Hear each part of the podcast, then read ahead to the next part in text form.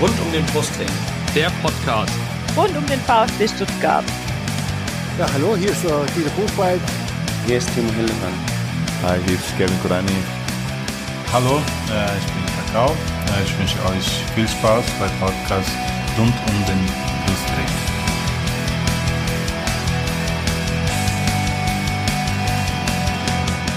Herzlich willkommen zum Podcast rund um den Brustring. Mein Name ist Lennart. Und mein Name ist Yannick. Und dies ist die 26. Sonderfolge dieses Podcasts. Wir haben ja in den letzten Wochen schon über die drei Meisterschaften des VfB in der Bundesliga gesprochen mit äh, Spielern, die dabei waren. Wir haben äh, letzte Woche mit äh, Franz Wohlfahrt über den Pokalsieg 1997 gesprochen, über eins der beiden Europapokalfinale, die es in der VfB-Geschichte gab. Und über das andere wollen wir heute sprechen, aber nicht nur darüber, denn und der Gast, den wir heute haben, äh, der hat in elf Jahren beim VfB eben nicht nur dieses, diese beiden Spiele bestritten, sondern insgesamt 410 Pflichtspiele. Und dabei hat er 167 Tore erzielt. Und als wir äh, unsere Hörer gefragt haben, wer könnte das sein, da war die Antwort relativ schnell klar. Herzlich willkommen bei unserem Podcast Karl Allgöver. Hallo, Tag. ja, Yannick, ähm, würde sagen, bevor wir auf das Sportliche kommen, äh, stellen wir doch den Karl, und Karl brauchen wir eigentlich nicht vorstellen, aber führen wir ihn erstmal ein äh, in den Podcast. Äh, willst du das übernehmen? Ja, natürlich. Also zunächst einmal, Karl, auch guten Abend und Servus Hallo. von mir. Wie geht es dir denn? Das mal als erste lockere Einstiegsfrage ist ja auch wichtig in der heutigen Zeit zu wissen. Geht's dir ja. gut? Also gesundheitlich geht's mir gut, aber die ganzen Freiheits Freiheiten, die man bisher hatte in unserem Staat, dass die so beschlagnahmt werden und so extrem, das belastet natürlich schon. Mhm. Und ich kann nur hoffen, dass man da schnell eine Lösung findet, dass das der normale Alltag wieder einkehren kann. Ja, ähm, wahre Worte und auch gleich gute Worte zur Einführung des Podcastes. Und dann noch die Frage, was machst du denn aktuell, wenn jetzt nicht gerade die Corona-Krise dir und uns allen einen Strich durch die Rechnung macht? Wie betätigst du dich? Also es ist ja so, ich bin ja auch schon in einem gewissen Alter, das heißt im Vorrentenalter. Also ich habe mir damals, als ich mit der Profikarriere äh, abgeschlossen habe, habe ich mir vorgenommen, bis 60 volle Kanne zu arbeiten und danach eben das Leben, wo ich ihm vieles früher zu kurz gekommen bin, das Leben auszuleben. Und das heißt, seit drei Jahren lasse ich es etwas locker angehen und komme nur noch meinen eigenen Verpflichtungen nach. Das heißt, meine ganzen Geldanlagen, meine Immobilien, die pflege ich, weil das ist meiner Meinung nach die beste Geldanlage, auch wenn man Immobilienbesitz hat. Und das füllt mich den ganzen Tag aus. Sehr schön. Ja, ähm, dann wollen wir gleich mal starten und ein paar Jahre zurückgehen an den Start deiner Karriere. Lennart, möchtest du das, genau, das dann übernehmen? Den übernehme ich. ähm, du kommst ja ursprünglich aus äh, Geislingen. Ähm, warst du denn als Kind VfB-Fan oder du hast ja äh, aus dem VfB noch beim anderen Verein gespielt. Welchem Verein gehörte denn als, als, klein, als kleiner Junge dein Herz? Also ich habe in Geislingen gewohnt, da gab es einen Stadtteil, das war der SV Altenstadt. Mhm. Dort, in dem Ort bin ich auch aufgewachsen und habe dort auch Jahre gespielt, bis ich in die Größe, in die A-Jugend und B-Jugend kam, so hieß es damals noch, nicht U18 oder U19. Und da habe ich dann in Geislingen, äh, die hatten eine sehr gute Jugendarbeit mhm. und dort hat im Endeffekt mein Aufstieg dann begonnen mhm. zum Fußballprofi. Ja. ja, über die Geislinger Jugendarbeit haben wir auch schon mit Andreas Buck äh, gesprochen, der der auch früher beim, beim SC Geislingen gespielt hat. Ähm, aber warst du denn warst du denn Fan von dem Bundesliga-Verein damals schon?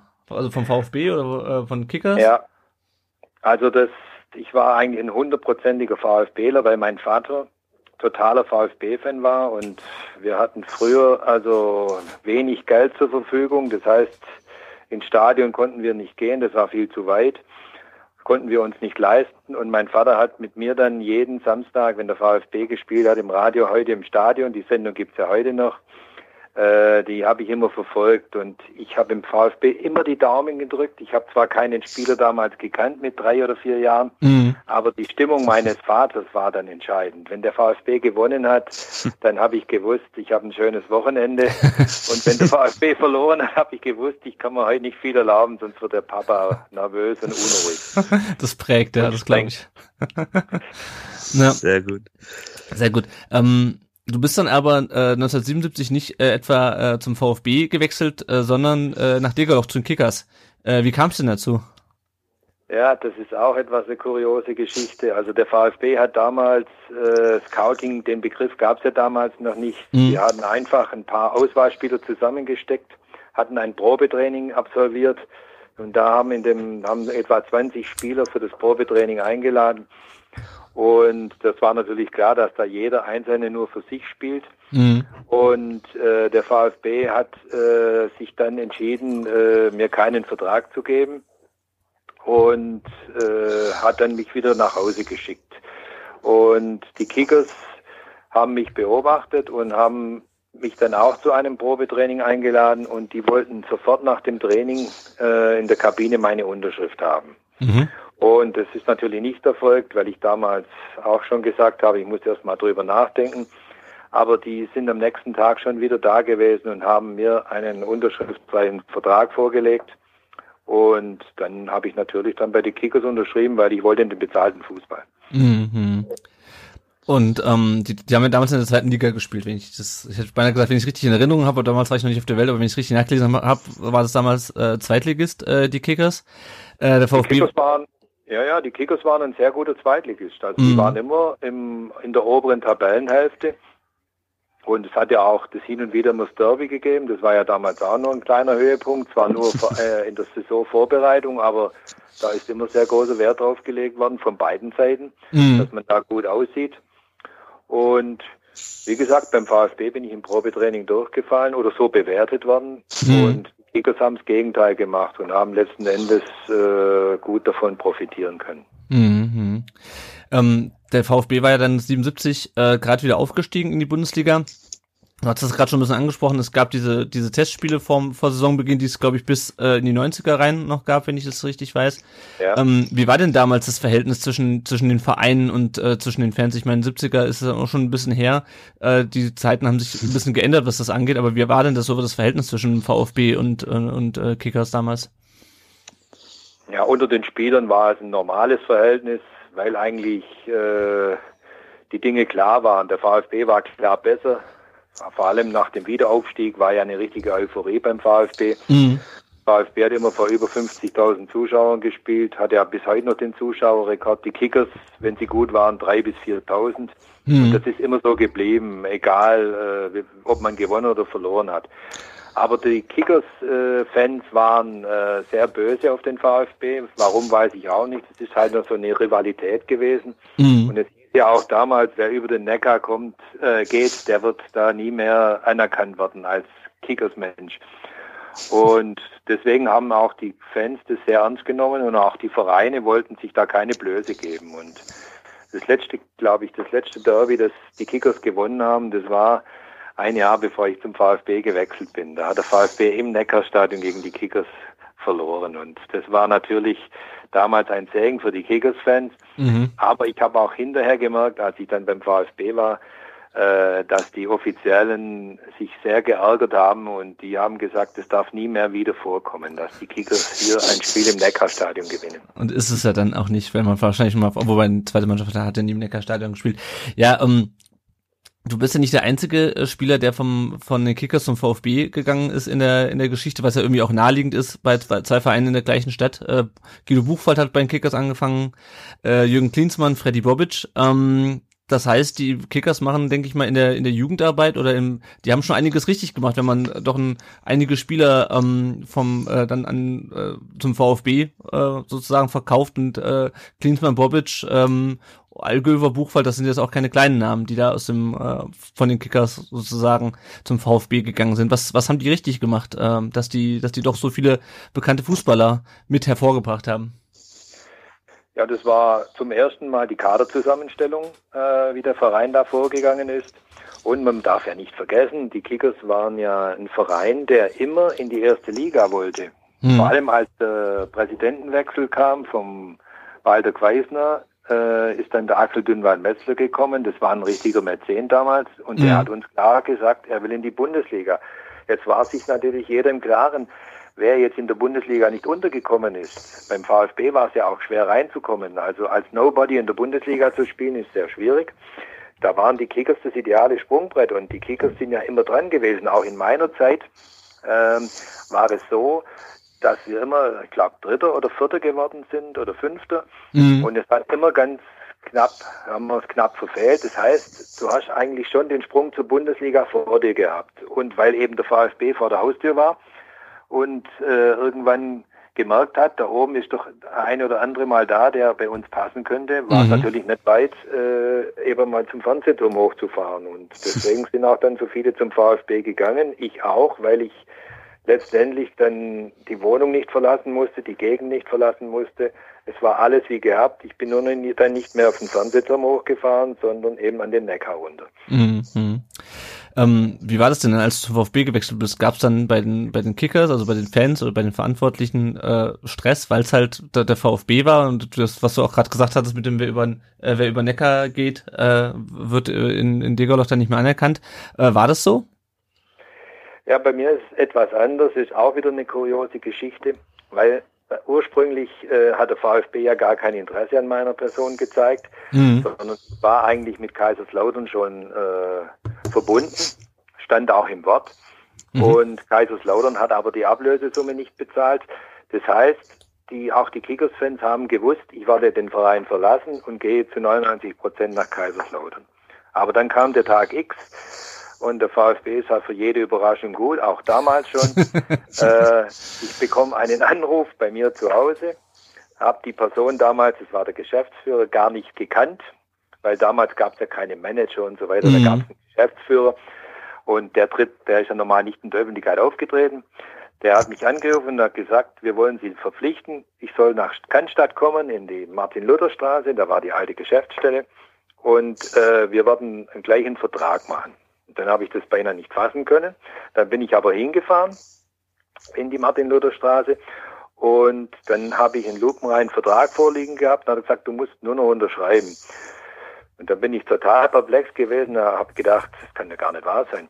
Und dann habe ich in Kaiserslautern angerufen und habe gesagt, zum VfB, ich stehe im Wort. Und dann habe ich in Kaiserslautern in der VfB-Geschäftsstelle damals angerufen und habe denen gesagt, also Leute, bevor ihr da am Schiedsgericht rummacht, Jetzt müsst ihr euch entscheiden. Ich habe gerade einen Vertrag vom VfB vorliegen. Wenn ihr jetzt nicht sofort Ja sagt, dann unterschreibe ich jetzt den Vertrag und dann gilt das andere nicht mehr. Und da haben Kaiserslautern gesagt, nein, die 750.000 Mark Ablöse zahlen wir nicht, wir zahlen nur 400.000. Und dann habe ich gewusst, das wird nichts mehr. Und dann habe ich natürlich sehr gerne unterschrieben, aber das war jetzt eine Zeit, da war, glaube ich, nur noch ein Spiel in der Runde. Der, der Transfer war ja sehr spät bei mir. Das mhm. heißt, äh, ich habe nur noch ein Spiel im Kickerstadion gemacht, da bin ich verabschiedet worden. Man wusste, dass ich zum VfB gehe und da waren sicher die paar Pfiffe dabei, aber der Beifall hat überwogen, weil die Leute einfach zufrieden waren in den drei Jahren. Die Leistung, die ich da gebracht habe, das haben die, haben die Leute honoriert und der Beifall überwog deutlich. Mhm, ja. ja, die Geschichte, die du gerade erzählt hast, die habe ich lustigerweise heute auch im Kicker, äh, nicht im Kicker, in der Elf Freunde äh, nachgelesen. Äh, da ist heute die neue Ausgabe bei mir ins Haus geflattert mit der Überschrift Karl, wa Karl, was willst du verdienen? Äh, ja, genau. sehr schön, sehr schön. Ähm, ja, du hast viele Kickers, ich habe nochmal nachgeguckt, auch äh, immerhin 118 Spiele gemacht, äh, 60 Tore geschossen. Du hast auch in der Jugend sehr viele Tore geschossen. Ähm, wie ist denn dein dein äh, dein Standing oder wie ist denn denn äh, wie wirst du denn heute in Diggerloch ähm, wahrgenommen? Bist du, äh, bist du also beim VfB klar bist du eine Legende? Ähm, wie wie ist das bei bei den Kickers? Wie erinnert man sich da an dich? Ja, also bei den Kickers ist es so, äh, da gibt's noch einen kleinen Kreis, der sich hin und wieder mal trifft. Mhm. Allerdings diese der bezieht sich auf alle Kickers-Spieler. Allerdings äh, kommen meistens nur diejenigen, die etwa in meinem Jahrgangsbereich sich befinden. Die jüngeren Spieler ticken heute alle ganz anders. Äh, für die ist Tradition weniger was wert. Das ist jetzt keine Kritik, sondern es ist eben so. Mhm. Äh, man hat eben eine Verbundenheit zum Verein gehabt und äh, die Kickers, die Leute, die mit mir gespielt haben, die treffe ich noch öfters bei einem Kickerspiel. Schade ist natürlich diese Klasse, die die Kickers momentan spielen. Das lädt natürlich nicht ein, groß ins Stadion zu gehen. Mhm. Aber wir machen es ja aus geselligen Gründen und wir treffen uns ein bis zweimal im Jahr im Dägerloch. Mhm. Okay, das ist doch schön. Ähm, damit ist eigentlich auch schon ähm, beschrieben, wie dein Verhältnis zu den beiden Vereinen heute ist. Ähm, zum VfB, da kommen wir, glaube ich, denke ich, später noch zu. Ähm, Janik, ich würde noch gerade das nächste Thema, ähm, mhm. weil das eher ein kurzes Thema ist, äh, ansprechen. Äh, es gibt ja, äh, es gab ja beim VfB nicht nur einen Allgöwer, sondern zwei Allgöwer, du hast noch einen Bruder. äh, Ralf Algöver, der ist sieben Jahre jünger als du ähm, und kam dann äh, 1984 auch äh, auch aus Geislingen, äh, dann aber zum VfB. Ähm, wie war das so mit dem mit dem eigenen Bruder dann beim beim VfB zu spielen? Du warst ja dann, als er kam, auch schon gerade deutscher Meister geworden. Äh, ja, wie war das so? Ja, mich hat es natürlich gefreut. Mein Bruder ist sieben Jahre jünger als ich und er wollte auch im Profibereich einen Weg einschlagen. Hat ja gesehen, äh, wie es bei mir lief und dass man auch Glück dazu braucht, dass man auch die richtigen Trainer braucht, äh, um vorwärts zu kommen. Er ist nur in Anführungszeichen am Anfang bei den Amateuren gewesen. Die waren immerhin aber noch dritte Liga. Davor könnte man heute träumen, wenn die zweite mhm. Mannschaft dort spielen würde. Und hat aber immer wieder, weil er gute Leistungen gebracht hat, bei den Profis mittrainieren dürfen, also schnuppern dürfen. Und äh, irgendwann war der Trainer, also ich glaube, das war der Egon Cardes noch, der war dann so angetan und hat ihn dann behalten bei den Profis. Und was jetzt Glück oder Pech, kann man das jetzt sagen. Äh, wir haben beide nie beim VfB in der, im Bundesligaspiel zusammengespielt, so, weil der Ralf durfte damals spielen, weil ich verletzt war. Ich mhm. war verletzt, also zwei Spiele und die zwei Spiele hat mein Bruder für mich gemacht und als ich dann wieder fit war, äh, musste mein Bruder wieder raus. Also das war eben so. Und wir haben aber trotzdem einmal in der Bundesliga allerdings gegeneinander gespielt. Das war der legendäre 4 zu 0 Sieg gegen die Kickers damals. Da hat mein Bruder leider auf der falschen Seite gespielt und ist in der Halbzeit beim Stande von 0-2 eingewechselt worden. Also 2-0 für den VfB und mhm. das hat er mir richtig leid getan. Und da habe ich gesagt, das ist so schade, zieh doch ein Trikot von uns und spiel bei uns mit. Du gehörst doch eigentlich zu uns. ja, und das ist eigentlich finde ich schade, also, weil ich gesagt, mit meinem Bruder sehr gern zusammen gespielt, aber mhm. es ist eben, hat leider so nicht geklappt. Ja, wurde, wurde er denn häufig dann mit dir verglichen, auch äh, des Namens wegen? Ich meine, er war ja immerhin auch Fußballprofi, aber halt ähm, ja. bei Weitem natürlich nicht ähm, so erfolgreich, sage ich mal, wie du. Ja, jeder wird auf seine Art und Weise konfrontiert. Also das ist ganz lustig. Also ich kann es halt nur von meiner Seite aus sagen. Zu mir haben sie immer gesagt, mein Bruder sei der bessere Fußballer, äh, ich sei mehr der Kämpfer und so weiter. Und das aber habe ich meinem Bruder auch zugetragen und er hat mir auch zugetragen, was ihm so ge gesagt wurde. Aber was das Gute war, wir waren nie irgendwie Rivali Rivalen oder eifersüchtig. Also mhm. wir haben unsere, wie sagen wir da, wir haben unsere Richtung gehabt und wir wussten, äh, dass wir ganz unterschiedlich spielen. Ich war ja eher der Sprinter, war eher weiter im, im vorderen Bereich, war eher, eher der Torjäger. Und mein Bruder war eher der, der Spielmacher oder der aufbauende Spieler von, von hinten raus. Und deswegen wären wir uns auch, wenn wir, wir wären nie Konkurrenten in dem Sinne gewesen. Mhm. Jeder hat eine andere Art Fußball zu spielen gehabt.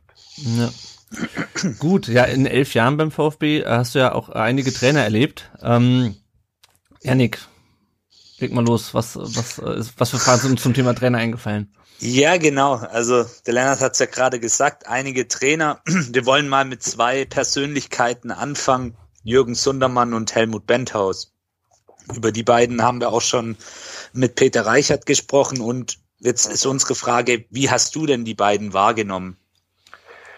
Also es sind extrem unterschiedliche Typen, das muss ich also mhm. sagen. Und wenn ich es jetzt bewerten muss, muss ich sagen, äh, was das Menschliche angeht, der Umgang mit dem Menschen, da war der Helmut Benthaus äh, eigentlich der beste Trainer, den ich hatte. Rein menschlich. Jetzt geht es weniger ums Fachliche, mhm. sondern rein menschlich. Der Jürgen Sundermann war ein sehr autoritärer Typ. Das heißt, er hat strengste Disziplin reingebracht. Also wir mussten, das kann man sich heute gar nicht mehr vorstellen, dass das Spieler machen. Wir mussten zum Beispiel äh, immer ein weißes Hemd anhaben.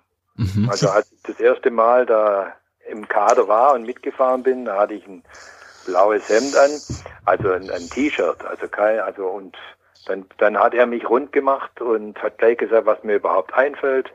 Und dann habe ich gesagt, was ist denn los? Und dann hat er gesagt, bei uns trägt man einheitlich alles in weiß. Im Winter mussten wir in kurzen Hosen trainieren, weil es hieß, man muss sich schneller an die Kälte gewöhnen. Heute, heute schüttelt man den Kopf darüber. Und es waren lauter so Dinge. Also wir hatten ein sehr, der Jürgen Sundermann war sehr, sehr streng. Ja, und war also eben ein begeisterungsfähiger Trainer, aber mit äußerster Disziplin. Und der Helmut Benthaus war eher andersherum. Der hat eher die Gespräche gesucht mit den Spielern hat gesagt, was ist passiert, hat Freiheiten gelassen und so weiter. Also das sind schon krasse Unterschiede. Also zwei absolut gegensätzliche Typen, Ja. kann man sagen. Definitiv. Okay. Ja, ähm, Peter hat uns auch ein bisschen was erzählt. Und zwar, ähm, dass es bei Jürgen Sundermann, und du hast es gerade auch so ein bisschen angedeutet, weniger um Taktik gegangen ist, er sehr viel Wert auf Disziplin und auch auf die Mentalität gelegt hat. Ging dir, die, ging dir das auch so? Hast du auch diese Einschätzung von ihm? Das ist hundertprozentig richtig. Er, er hat es vorgelebt und ich weiß ich auch noch in der Kabine zum Beispiel vor dem Spiel. Für die Elf, die gespielt haben, da sind so Liegen aufgestellt worden, die sind extra vom Nebenraum reingeholt worden. Und dann hat er eben vor, dann mussten alle elf, die spielen, in den, in den Stuhl liegen. Und dann haben wir uns entspannen müssen. Und dann hat er so, soll ich sagen, richtige Reden gehalten und feurige Reden zur Motivation. Und dann sind die Spieler aus den Stühlen rausgerannt und gleich durch den Spielertunnel durch und haben gesagt, Schiedsrichter, pfeif an, wir wollen loslegen. Also er war der Motivator. Also das war seine Stärke, weniger die taktischen Dinge. Begeisterung hat er ins Stadion gebracht. Ist ja auch gut damit gefahren, weil der VfB hatte da gute Zeiten gehabt, zumindest bis zu seinem letzten Jahr. Mhm. Mhm. Also er hat ein richtiges Feuer entfacht, so wie ich dich jetzt verstanden Ja, habe. ja, Also im, genau. Ja, ja. Alles klar. Ja, nochmal zurück zu Helmut Benthaus. Du hast es ja auch angedeutet, er war, hat sich sehr um seine Spieler gekümmert. Wie war dein persönliches Verhältnis zu ihm? Hattest du auch, nachdem er beim VfB aufgehört hat, noch mit ihm Kontakt oder wie war Äh, das? Kontakt weniger, also oder eher aus traurigen Gründen. Also man kommt ja auch in ein gewisses Alter und gewisse Leute sind ja noch deutlich älter als ich. Und man trifft sich, so blöd sich das jetzt auch anhört, meistens bei Beerdigungen dann, Mhm. weil er lebt in der Schweiz, also und da besucht man sich so nicht so des Öfteren, es sei denn, man wäre irgendwo in der Nähe. Aber ich habe ihn beim einen, äh, mit, mit Golfspielen irgendwann angefangen, dann habe ich ihn mal beim einen oder anderen Golfturnier gesehen. Aber es ist immer sehr nett, sich mit ihm auszutauschen. Denn ich habe selten einen Trainer erlebt, der so viel Witz hat, so lustig ist und überlegen ist. Also er hat auch gewusst, das hat mir auch imponiert. Er hatte ja auch mal das Angebot, Bundestrainer zu werden. Mhm. Und hat es dann nicht gemacht, hat es abgelehnt und ist auch in der Bundesliga nach unserer Station, die drei Jahre in Stuttgart, die er Trainer war, hat er in Deutschland keine Trainersituation, äh, Trainerjob mehr angenommen, weil er einfach gemerkt hat, hier weht ein anderer Wind, hier, ist, hier sind andere Charaktereigenschaften gefragt und das Menschliche bleibt vielleicht zu sehr auf der Strecke. Und da habe ich ihn bewundert, dass er das geschafft hat. Okay. Ähm, dann kommen wir noch zu ein paar weiteren Trainer, Persönlichkeiten, die dich begleitet haben. Otto Baric, der ja leider so ein bisschen sang- und klanglos gescheitert ist. Seine Sprüche bleiben dennoch in Erinnerung. Äh, Willi Entenmann kam dann und wurde durch Cordes ersetzt. Und die Fans waren damals sehr entsetzt. Wie ging es dir in diesem Trainerkarussell dieser drei Persönlichkeiten? Ja, also zum Otto Baric kurz noch ein Wort. Otto Baric war ein Taktikfuchs. Ich habe selten äh, jemanden gesehen, der so viel nachgedacht hat, so viel Gegner beobachtet hat, Taktiken entworfen hat, äh, um den Gegner eben taktisch niederzumachen. Und das ganz Lustige ist, er hatte so viel, der hatte eine Tafel damals, hat man noch eine Tafel, da haben wir keinen Laptop gehabt. Und auf der Tafel hat er immer alles eingezeichnet, was er, was er so sagen wollte. Und äh, da gibt es eine lustige Anekdote. Da hat damals äh, die Hausmeisterin, die immer die Wäsche wascht und so weiter, die hat immer sauber gemacht. Und jetzt hat die gesehen, dass auf der Tafel da ein riesiger Kritzel ist mit allem Möglichen, ja, und die hat es irgendwie, ich denke, wir hatten da blöd rumgemalt und da hat sie die ganze Tafel ausgewischt mit Schwamm. Und Otto Baric kam mit uns in den Raum und hat gesagt, wo ist die Tafel? Jetzt hat er, also der hat so viel Zeichnungen reingemacht, aber ein normaler Mensch hat gedacht, was ist denn da? Der malt da kreuz und quer rum, aber es war toll, wie der Otto Baric uns die, diese, dieses Gekritzel an der Tafel, wie der das alles erläutert hat. Also sprich, er war ein Taktikfuchs, aber das Taktikfuchs ist ja nur, wenn die Spieler das auch umsetzen können. Und irgendwie haben halt der ein oder andere Spieler ist halt mit der Ausführung nicht klargekommen und deswegen ist er dann in Stuttgart auch gescheitert. Mhm. Und der Willi Entenmann, das war einer, der die Sprache der Spieler spricht. Also war auch ein sehr angenehmer Mensch und äh, hat auch damals den bemerkenswerte Serie, als der Otto Baric gehen musste, hingelegt. Hat also die Mannschaft aus dem Nichts äh, praktisch noch in den UEFA Cup geführt und es war halt leider damals eine sehr unglückliche Entscheidung vom VfB, dass sie ihn, bevor er die Ergebnisse geliefert hat, haben sie ihm das nicht zugetraut und haben dann äh, den Egon Cordes verpflichtet und der hat eigentlich von Anfang an keine Chance gehabt, weil der Willi Entenmann eine Riesenserie gemacht hat, unter anderem damals das Spiel gegen Werder Bremen, als wir der VfB die Bayern zum Meister gemacht haben, 1986. Da war eine Riesenstimmung und der Trainer musste bei uns gehen. Also sowas ist auch verrückt. Also da hat der VfB auch das eine oder andere Mal in der, Trainer, in der Trainerfrage unglücklich entschieden. Mhm. Kommt mir bekannt vor. Also ja. Aus den 90ern. Ja. zieht, zieht sich etwas durch, durch unsere Historie, kann man, ja. denke ich, so sagen. Ja, und dann noch der Herr Cordes. Das war ja auch noch ein Trainer, den du erlebt hast. Wie war, ja. ja. Ja, der ist eben, sagen wir mal, in den Sundermannschen Stil zurückgegangen, sprich Autorität pur. Und mittlerweile waren wir Spieler auch etwas erwachsener. Und äh, da ist er einfach mit vielen oder mit einigen Spielern nicht klargekommen.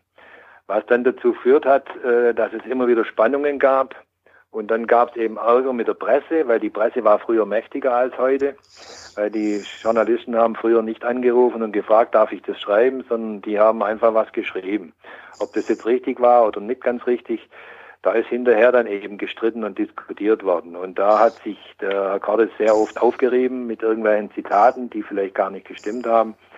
Und am Anfang war der Erfolg noch da, aber in der Rückrunde sind wir dann klang, sang- und klanglos runtergegangen und dann war der nächste Trainerwechsel fällig. Ja, wie so oft, wie so oft bei unserem VfB. Ähm, dann kommen wir noch zu einem Niederländer, der auch dein Trainer war, Ari Hahn. Wie war es unter ihm? Also das war wieder eine ganz andere Sorte von Trainer. Er war ein Weltmann damals. Also von daher, er ist in der Welt herumgekommen. Er war ein anerkannter Nationalspieler. Der hat das neue Flair beim VfB reingebracht. Also dem, da muss sich der VfB eigentlich noch heute bedanken. Ich weiß ja nicht, wie es jetzt wäre, wenn er hat damals, weil wir vom VfB waren ein bisschen der Sparverein, sage ich mal. Das heißt, wenn wir irgendwo auswärts übernachtet haben, dann haben wir äh, immer eher billigere Hotels genommen und so weiter. Also eher die Sparvariante. Und als der Arihan zu uns kommt, hat er gesagt, was, ihr wollt international spielen, das und jenes Mal. Der hat auf einmal nur noch die besten Hotels genommen und da hat keiner widersprochen. Und das war ja auch die 89er Geschichte. Mhm. Als wir im, mhm. Europa, im UEFA Cup bis ins Endspiel kamen, hat der VfB alles durchgewunken, was er gemacht hat. Der hat also wirklich auch uns Spieler wirklich gezeigt, was internationale Klasse bedeutet, hat es gut vorgelebt und hat es auch uns gut erklären können und war ja eigentlich die erfolgreichste Zeit beim VfB, zumindest in meinen elf Jahren. Mhm. Ja, ähm, und dann kommen wir noch zu deinem letzten Trainer, Christoph Daum. Hast du damit gerechnet, dass der VfB ein Jahr nach deinem Karriereende dann unter ihm deutscher Meister werden würde? War das absehbar? Also mit dem konnte man nicht rechnen, aber dass der VfB unter die ersten drei kommt, mit dem war ich mir sicher. Weil der, Vater Christoph Daum hat uns übernommen, äh, ich glaube Anfang Dezember damals, 90 müsste es gewesen sein. Da standen wir, glaube ich, auf dem 13. oder 14. Platz und äh, war eigentlich schon alles nach vorne hin abgehakt. Für uns galt es eigentlich nur noch die Klasse zu halten und der Christoph Daum war dann auch jemand, äh, der Unglaubliches geleistet hat im psychologischen Bereich ähm, und der eine Power entwickelt hat und der uns Spieler so gepusht hat, dass wir am Schluss noch Sechster wurden. Das war also fast wie ein Meistertitel aus der misslichen Lage vorher. Er hat ja gar keine neuen Spieler mehr bekommen. Also das war damals auch, äh, er musste auf diese Leute setzen. Zum Beispiel Sverison war ein Spieler, der eher bei den Amateuren gespielt hat. Und es war einer der mitführenden Spieler nachher, dass der VfB aus der Krise da unten wieder rausgekommen ist. Und ich habe auf jeden Fall gewusst, dass ich auch aufhöre im Sommer äh, und habe auch gedacht, der VfB braucht mich nicht mehr. Der wird nächstes Jahr sicher auch äh, unter den ersten fünf spielen oder drei. Aber mit Meisterschaft, das kann man ja nicht planen, aber die Mannschaft hat sich noch weiterentwickelt und das war ein Riesenerfolg für den Christoph Damm. Ja, definitiv und auch für uns ähm, war es damals, obwohl Lennart und ich das nicht so wirklich miterlebt haben, wir kennen es auch aus alt. Erzählung. Ja, ich war noch gar nicht geboren. Ich bin erst zwei Monate nach der Meisterschaft auf die Welt gekommen. Ähm, ist es dennoch ein großer Erfolg, der auch noch gern heute erzählt wird. Ähm, ja, jetzt kommen wir zu einer richtig coolen Rubrik, wie ich finde. Spitznamen und Legendenstatus beim VfB haben wir die mal genannt. Und dann wollen wir auch gleich mal einsteigen. Es gibt natürlich zwei Spitznamen, unter die, unter die dich jedes Kind und jeder Mann, jede Frau in Stuttgart kennt, nämlich einmal Knallgöver und auch über Stuttgart hinaus natürlich und Vasenkalle. Wie sind die denn entstanden? Gibt es da eine Anekdote dazu? Oder also äh, der Name Knallgöver, der kam von der Bildzeitung. Die hat damals, als wir in Nürnberg 15-0 gewannen, da hat der Sigo Vincent ein Freistoßtor gemacht, glaube ich. Ich habe ein Freistoßtor gemacht. Und dann haben sie zwei Namen erfunden. Sigo Bumson hieß es und Knallgöver. Und Sigo Bumson hat sich halt nicht so gut angehört, dann hat nur der Knallgöver überlebt. Also von daher ab dem Tag, das hat die Bildzeitung was weiß ich, wie sie drauf gekommen sind, aber da sitzen halt immer Leute da und überlegen sich was. Ja. Und äh, wie soll ich sagen, mit meinem, der Vasenkarte, der ist automatisch entstanden durch den Vasen, weil wir ja am Vasen spielen und weil Karl eben gerne als Kosename Karle gesprochen wird. Mhm. Und dann habe ich den Namen auch bekommen, muss aber sagen, im, im Stadion oder im Sportbereich freue ich mich eher über solche Bezeichnungen. Aber privat, muss ich ganz ehrlich sagen, stört mich gewaltig. das glaube ich. Vor allem, ich finde Vasenkarle hört sich auch für, für, mich eher so, also wenn ich das überhaupt nicht vom VfB wüsste, hört sich Vasenkarle für mich wie jemand an, der halt häufig auf dem, auf dem Vasen äh, ein paar Maß trinkt. Äh, und nicht unbedingt wie jemand, der, der äh, Fußball spielt und einen strammen Schuss hat. Deswegen. Ja. Bisschen wie so ein Schausteller vom Vasen. Ja, ja genau, der Vasenkarle. Aber ja. es ging ja nur ums Spiel. Also naja, daher, im Stadion war das alles in Ordnung. Okay. Genau. Und es ist ja auch ein Stück weit ein Bekenntnis zu unserem Stadtteil Bad Cannstatt, der Vasen. Genau. Deswegen Richtig. passt das, denke ich schon. Und die beiden Spitznamen, wie gesagt, die sind heute noch ein Begriff und das kann auch nicht jeder von sich behaupten. Ähm, ja, Stichwort, Stichwort Knallgöber. Ähm, du warst ja für deinen strammen Schuss bekannt und gefürchtet, ligaweit. Ähm, und dazu haben wir uns auch zwei Fragen erreicht. Ähm, einmal vom Stefan, der fragt, hast du das gezielt trainiert oder warst du einfach so eine Naturgewalt von Haus aus? Und ähm, daran anschließend auch der Jalmex Jalma, ich hoffe, ich habe es jetzt ja, richtig ausgesprochen. Ja. Wie hast du das geübt und ähm, wer war dein Lieblingsmitspieler? Also zum, zum ersten, also geübt habe ich natürlich und zwar schon in Geislingen, ähm, dass man einfach eine gewisse Technik braucht, um den Ball eben die, sagen wir mal, den Effet mitzugeben und auch ein bisschen Zugkraft. Das heißt, äh, wenn, wenn ich zu wenig Zugkraft draufbringe, dann wirkt es ja wie eine Flanke. Mhm. Das heißt, aber wenn ich zu stark auf den Ball ohne Technik draufschlage, äh, dann geht der Ball irgendwann in eine andere Richtung oder so. Der nimmt den Effet nicht an. Das heißt, man muss da schon äh, sehr sensibel sein und Übung macht den Meister, heißt es ja. Und von daher äh, wird man mit der Technik immer sicherer, man traut sich immer. Und wenn dann mal ein Schuss daneben geht oder in, in die Höhe, äh, dann stört es einen weniger. Also von daher glaubt man immer dran, man, man kann das und je öfter sie das üben, umso sicherer werden sie da auch. Mhm. Also meine Kritiker oder die Leute, die mich nicht mögen, haben immer gesagt, warum ich so einen harten Schuss habe. Und dann haben sie gesagt, der ist, der läuft, der, der ist zu faul zum Laufen. Der schießt lieber früher, dann muss er nicht so weit zurücklaufen.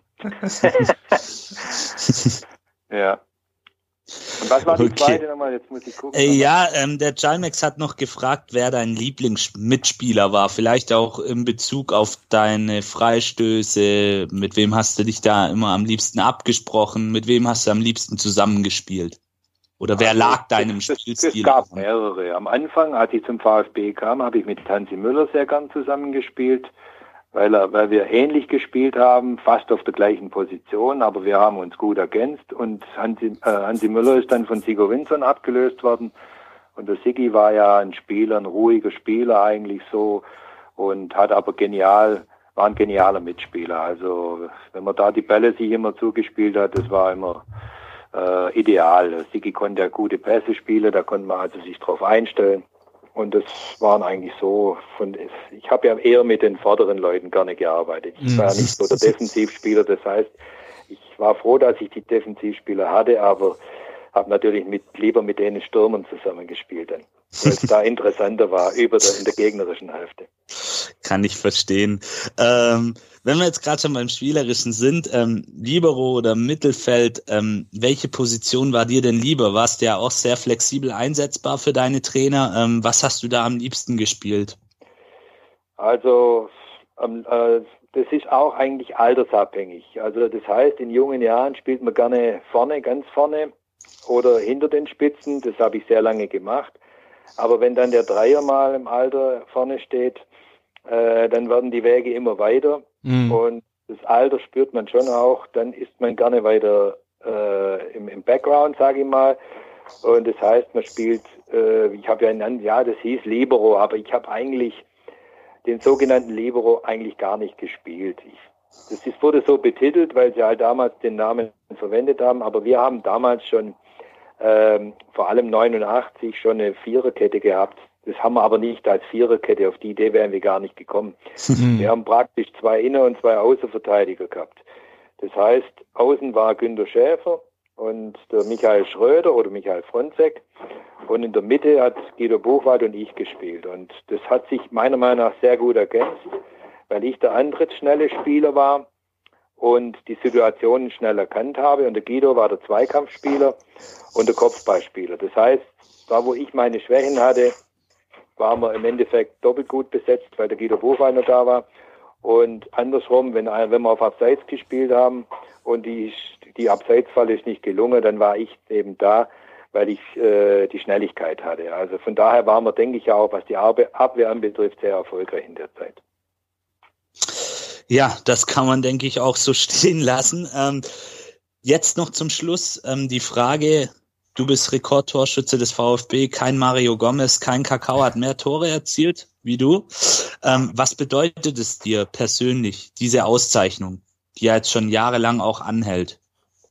Es ist so, das ist zum einen äh, Erinnerungsvermögen. Das heißt, wenn irgendwo wieder eine Statistik rauskommt und der Name steht wieder da, dann bekommt man halt das Gefühl, dass man für den Verein sehr viel getan hat. Mhm. Also für mich war der VfB ein, also das Größte, weil das haben wir ja vorhin schon erwähnt, äh, als drei-, vierjähriger saß ich vor dem Radio und dass ich mal später mal irgendwann gedacht habe, dass ich jemals einmal ins Stadion darf, beschweige den auf den Fußballplatz, das hat für mich das Größte bedeutet. Und ich habe dem VfB auch sehr viel zu verdanken. Also von daher, äh, ich wäre ja nicht heute der, der, der ich bin, weil wenn ich damals da irgendwie nicht hingekommen wäre, wer weiß, was dann passiert wäre.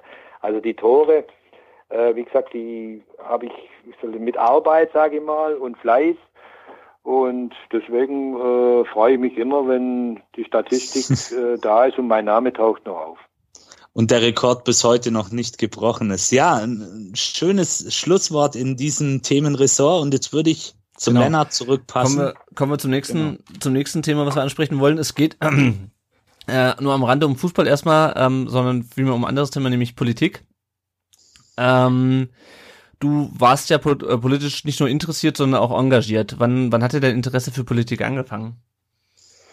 Äh, das war äh, in, also 80, 81, sowas hat es begonnen, weil das ging damals äh, um den Streit um ein Kernkraftwerkbau, ich glaube, Wühl war da was in Baden mhm. und da habe ich mich mal so für die Kernenergie interessiert und um es jetzt kurz zu machen, bin ich zu dem Ergebnis komm, gekommen, äh, dass man die Kernenergie, dass die viel zu gefährlich ist. Und damals habe ich äh, mich gegen die Kernkraft engagiert. Mhm. Und es ist ganz einfach. Es gab damals äh, nur eine oder dann später eine zweite Partei. Die Grünen sind ja dann gegründet worden. Die zwei Parteien waren gegen die Kernkraft. Und deswegen habe ich gesagt, ich kann nur eine Partei wählen, äh, die gegen die Kernenergie ist. Mhm. Und deswegen ist da eben der politische Charakter entstanden, obwohl ich das gar nicht so wollte. Aber ich habe mich natürlich dazu bekannt. Und das andere war, äh, es gab eine, weil wir ja immer den Ost-West-Konflikt noch hatten, also ist heute unvorstellbar eigentlich, wenn man das so sieht. Aber es gab damals auch so diese äh, Länderaustausche, sprich äh, innerdeutsche Sportausgleich. Da musste immer der VfB hat sich immer bereit erklärt, da zu spielen. Und da habe ich die ganze Probleme zwischen Ost und West auch so mitbekommen. Und dann wurden die, also nicht von mir, dann haben, gab es eine Organisation Sportler für den Frieden.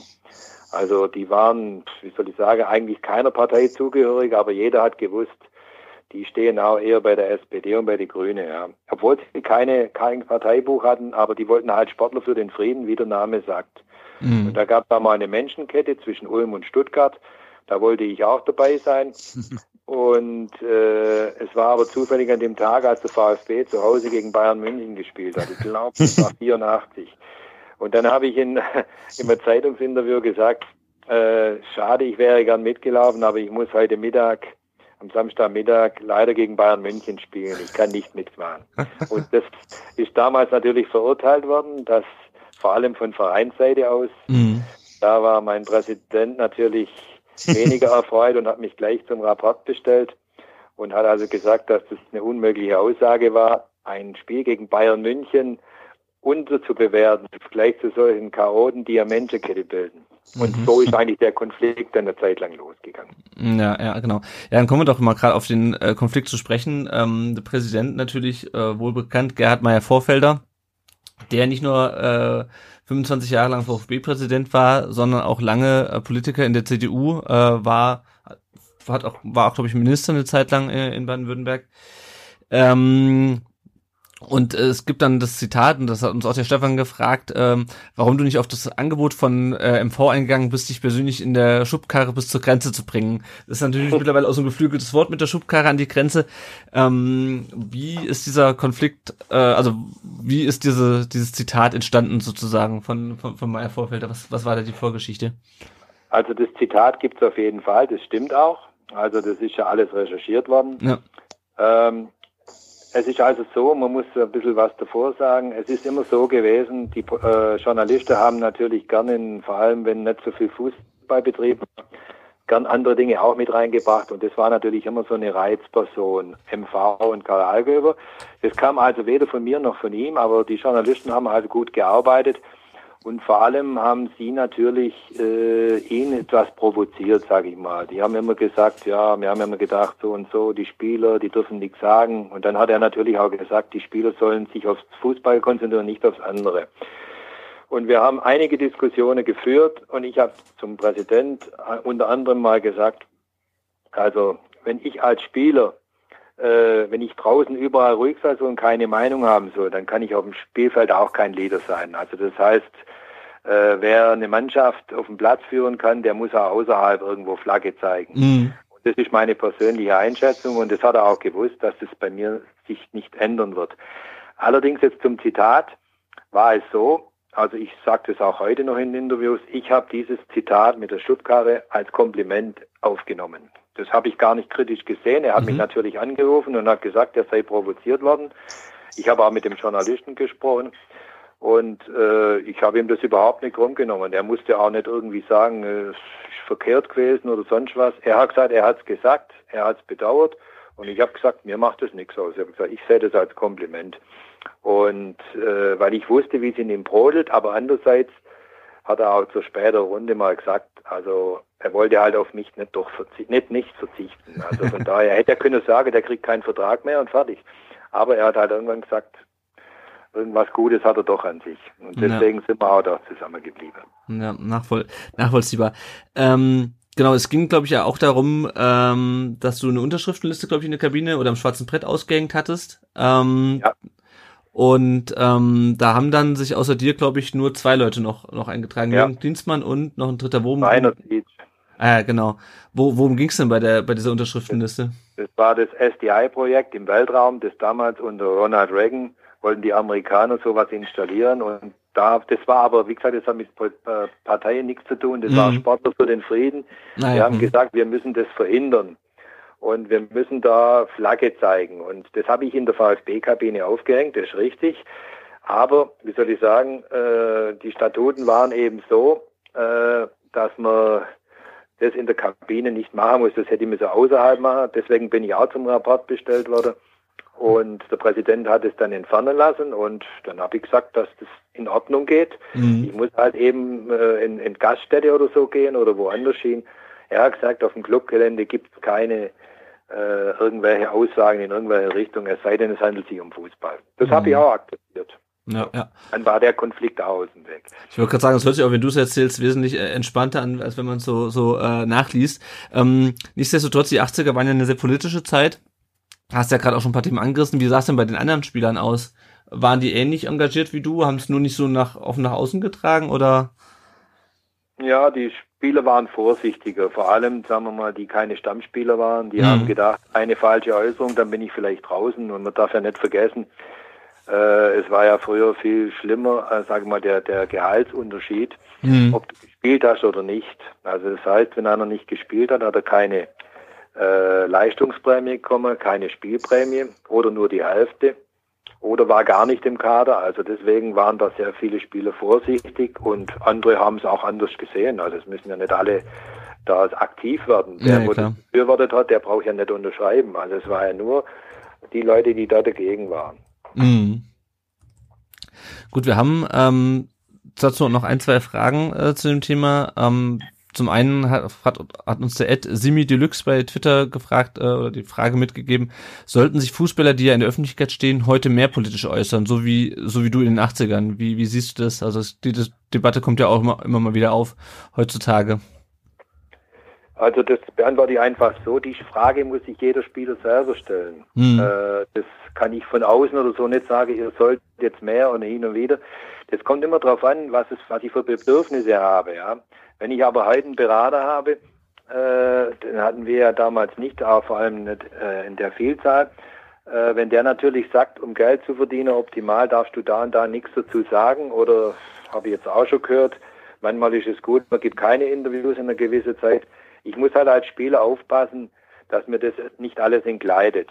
Mhm. Aber ich weiß gar nicht mehr, wie die Spieler heute äh, aufwachsen. Also ich glaube, die denken, das ist alles so normal und ich persönlich würde mir mehr Eigenständigkeit wünschen. Auch, dass ein Spieler ein Profil kriegt. Also, aber das ist meine Einschätzung. Mhm. Aber ich weiß nicht, wie die Spieler heutzutage, wenn die mit 14 schon einen Berater haben oder so, äh, die werden da meiner Meinung nach gar nicht richtig eigenständig.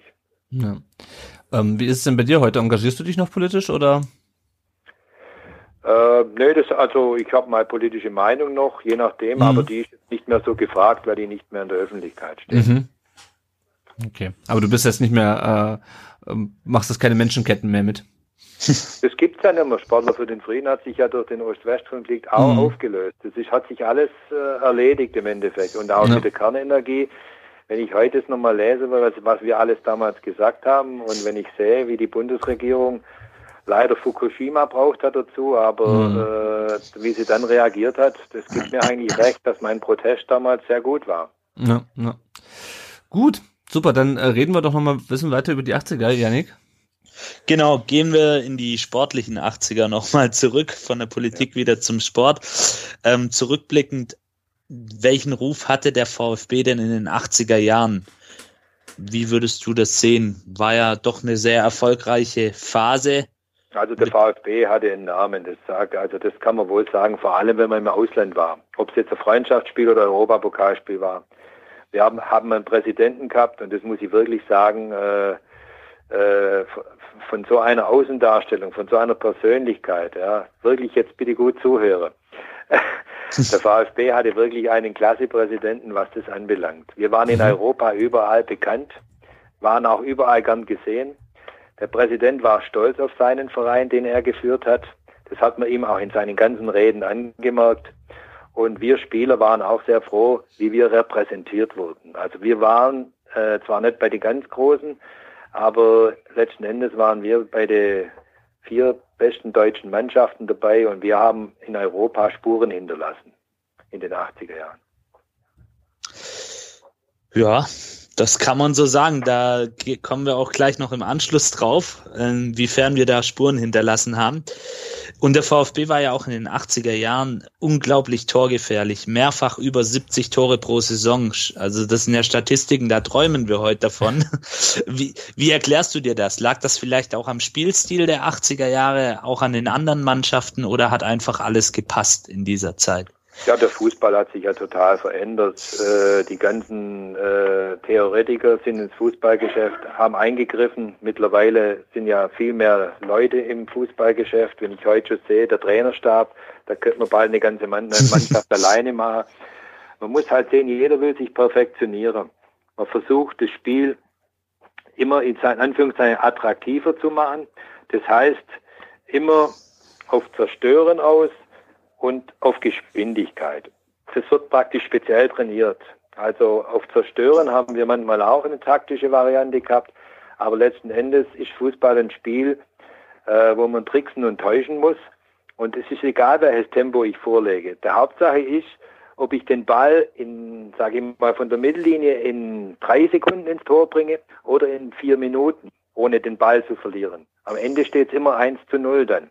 Das heißt, man hat früher überlegter spielen müssen. Es gab auch eine Manndeckung damals, das wird ja heute gar nicht mehr fabriziert. Mhm. Also ich hätte mir auch gefreut, wenn wir so eine Raumdeckung damals schon gespielt haben. Auf Manndeckung greift keiner mehr zurück. Und äh, deswegen ist der Fußball ein ganz anderer und eigentlich kann man den mit unserer Zeit nicht mehr vergleichen. Mhm.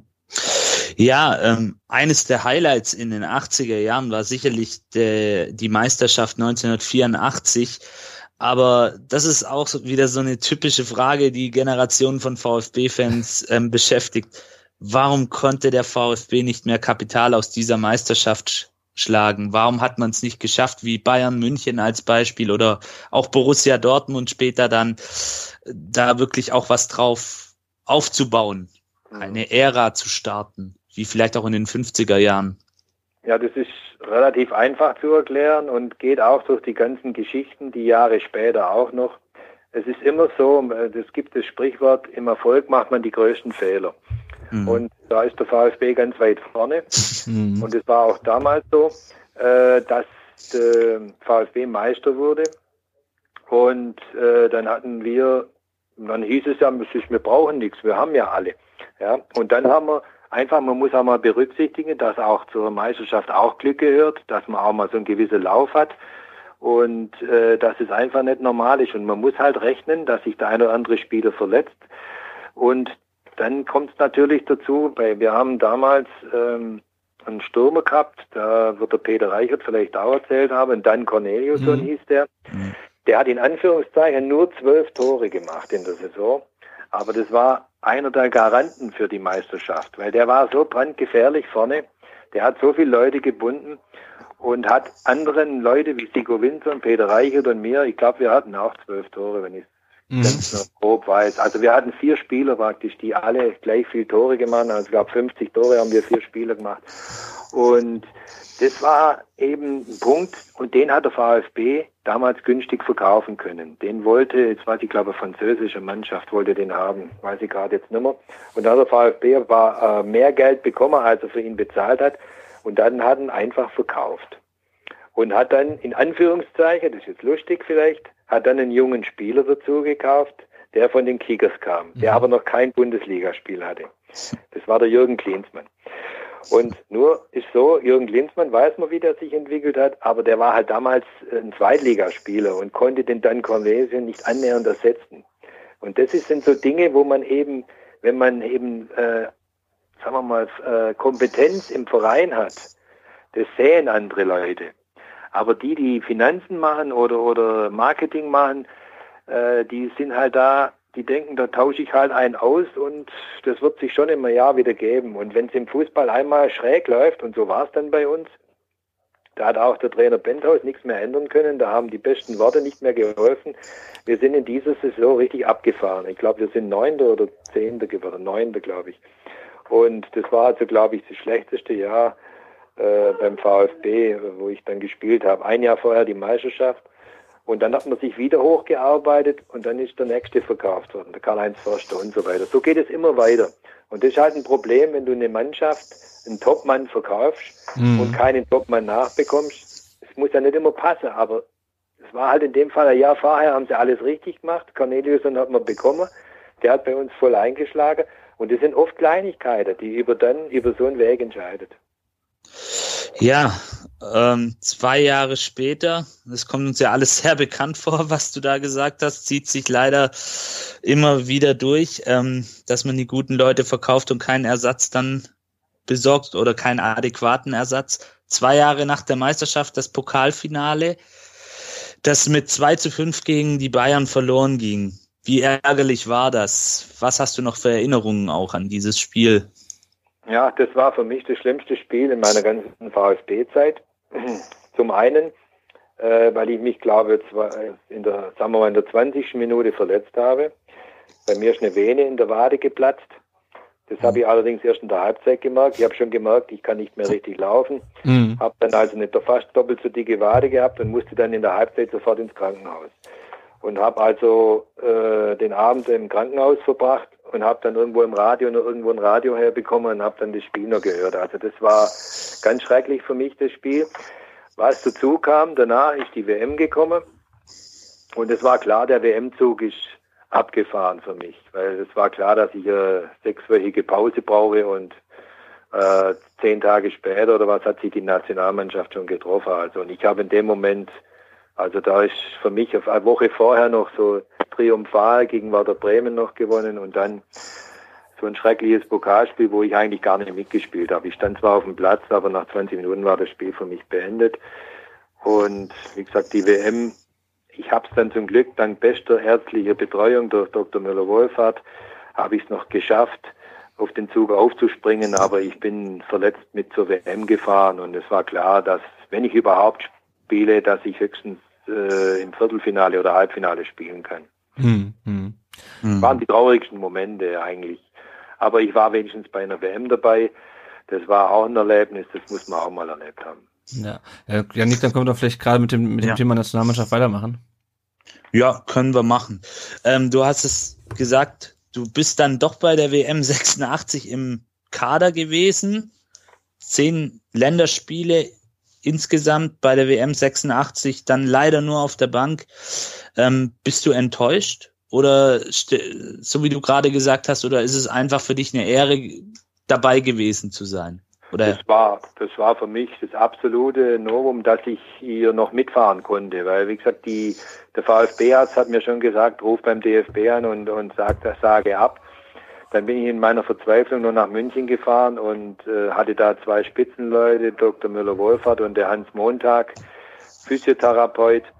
Und die haben äh, mit mir tagtäglich gearbeitet und der, der Physiotherapeut Hans Montag, der war bei der Nationalmannschaft dabei der hat mit mir den ganzen Tag äh, Übungen gemacht, Lymphdrainage, das gab es damals noch kaum, das kannte kaum einer.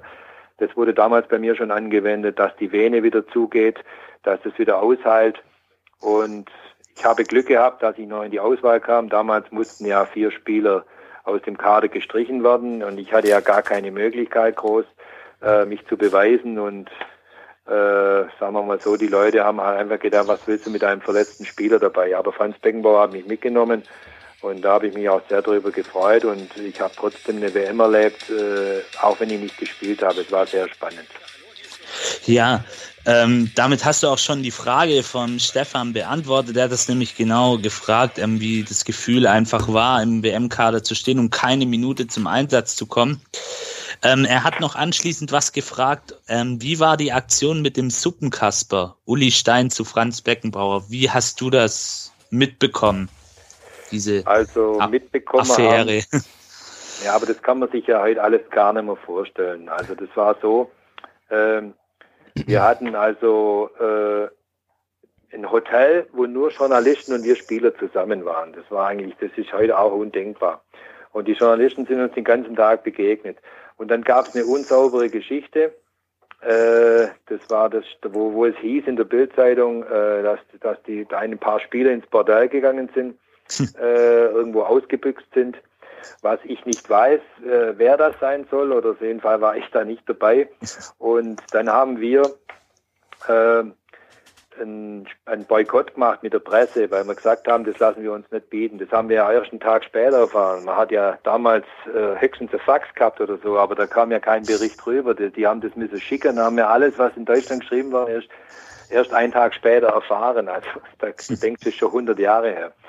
Und äh, von daher haben wir dann damals als Spieler uns auch gewehrt, haben wir gesagt, das lassen wir uns nicht gefallen. Und in der Mannschaft rumorte es schon, weil jeder spielen wollte.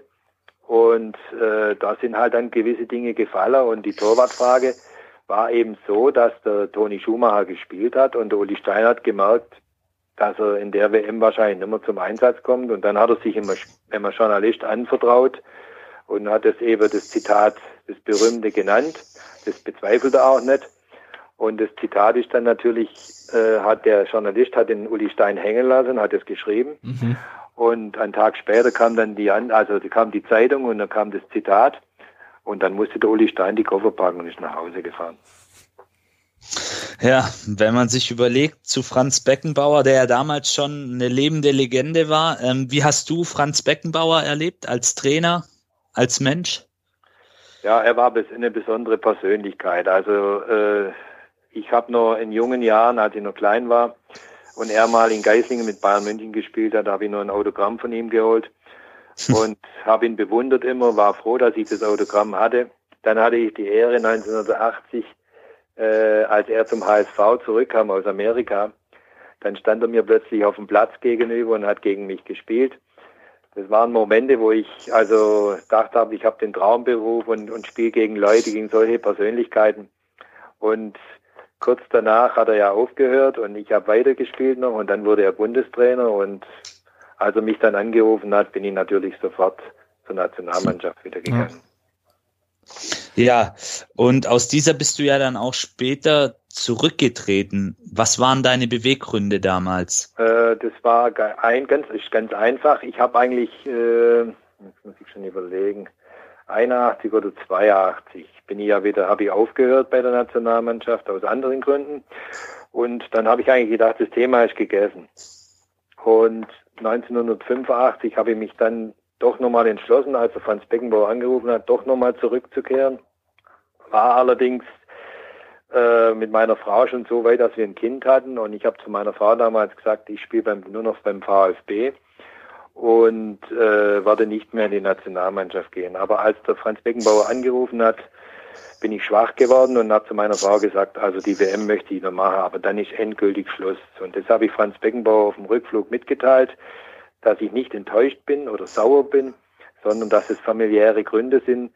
Meine Frau möchte das Kind nicht allein aufziehen und ich habe mich auf meinen Sohn gefreut und der war damals eineinhalb Jahre alt und habe dann immer gesagt, ich stehe zu dem, ich will meinen Sohn auch erziehen und deswegen habe ich auf weitere Einsätze oder Nominierungen verzichtet.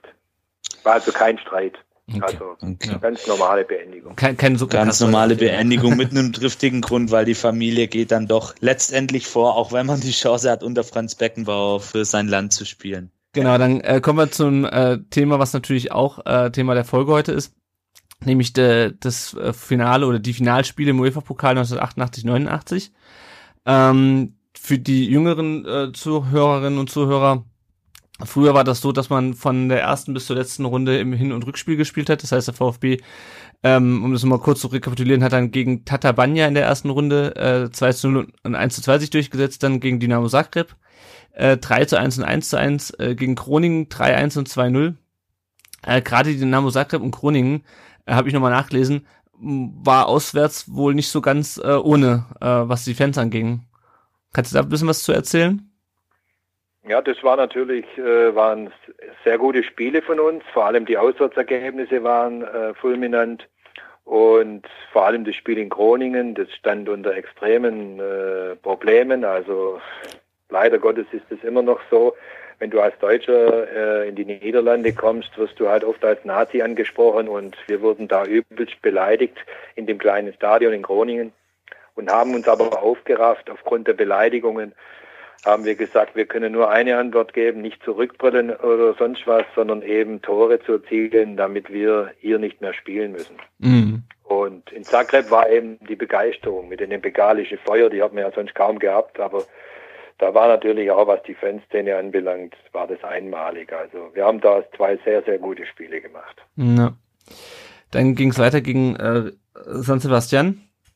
1 zu 0 und 4 zu 2 im Elfmeterschießen und dann das Halbfinale gegen Dynamo Dresden, ähm, damals auch mit Matthias Sammer unter anderem. 1-0, 1 zu 1. Ähm, und dann standet ihr im Finale äh, und es war das erste Europapokalfinale in der Vereinsgeschichte des VfB. Wie, wie war die Stimmung, nachdem man dann gegen Dresden sich durchgesetzt hatte? Was war das, äh, wie, was war da los im Verein? Erstes, erstes Europapokalfinale? Ja, das war natürlich gigantisch. Also vor allem äh, muss man ehrlich dazu sagen, Dynamo Dresden hatte eine sehr, sehr gute Mannschaft. Da hat der Matthias Sammer noch mitgespielt. Der Ulf Kirsten war zum Glück gesperrt, sonst wäre es sicherlich noch schwieriger geworden. Mhm. Aber wir haben uns natürlich gefreut, wenn wir äh, schon nicht Neapel kriegen. Die haben wir uns eigentlich im Halbfinale gewünscht, damit man einmal gegen Maradona spielen kann. Und haben um Gottes Willen nicht die Bayern gewollt. Das wäre mhm. dann wie ein Bundesligaspiel gewesen. Und dann war eben Dresden haben gefühlt eben das leichtere Los. Aber wir haben auch mit guter Leistung, vor allem im Hinspiel, haben wir den Grundstein gelegt, äh, dass wir in Dresden nicht untergegangen sind, weil man darf nicht vergessen, auch den Ost-West-Konflikt, es war zwar ein halbes Jahr später schon alles vorbei, aber mhm. damals hat man noch nichts geahnt und wir wurden auch dementsprechend behandelt und wurden abgehört. Also das waren schon schlechte, schlimme Bedingungen für uns, äh, sagen wir mal, dass äh, dort runterzukommen. Und da muss man genau überlegen, welches Wort man spricht. In der Kabine am besten nichts sprechen, weil überall wurde es ja abgehört. Und das war eigentlich so ein historisches Erlebnis auch. Mhm. Mhm. Auch die Rückfahrt war dann dementsprechend.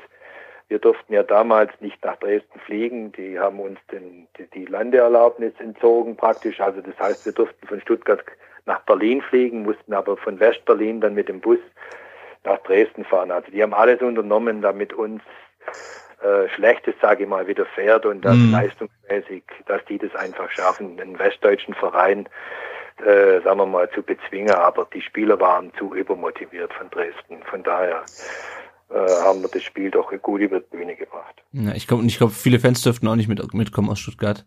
Ja, ja, das glaube ich auch. Ja, ja. Ah, ah, genau. Ähm, ja, dann kommen wir doch mal zum äh, Finale, weil bei den ganzen Gegnern und so guten Spielen ist natürlich das Finale dann äh, das Entscheidende. Äh, das Hinspiel äh, hat Neapel ähm, 2 zu 1 gewonnen. Ähm, der VfB hat äh, 1 0 geführt und hat dann äh, einen Handelfmeter äh, kassiert.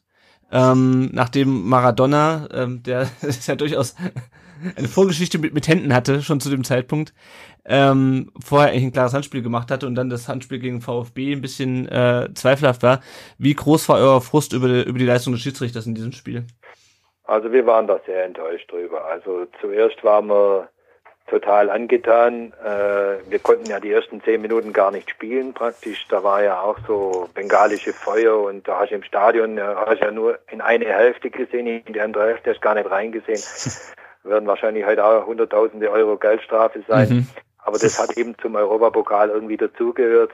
Und wir haben uns da nicht beeindrucken lassen von dem ganzen Theater da. Äh, weil Maradona war, haben wir gewusst, beste Fußballer der Welt, zumindest für mich in meiner aktiven Zeit. Und äh, das war natürlich schon ein besonderes Spiel und wir haben da so, sind dort so gut aufgetreten. Aber man hat schon am Anfang gemerkt, der Guido Buchwald hat ein harmloses Foul gemacht und war gelb vorbelastet. Dann hat der Schiedsrichter dem gleich die gelbe Karte gezeigt.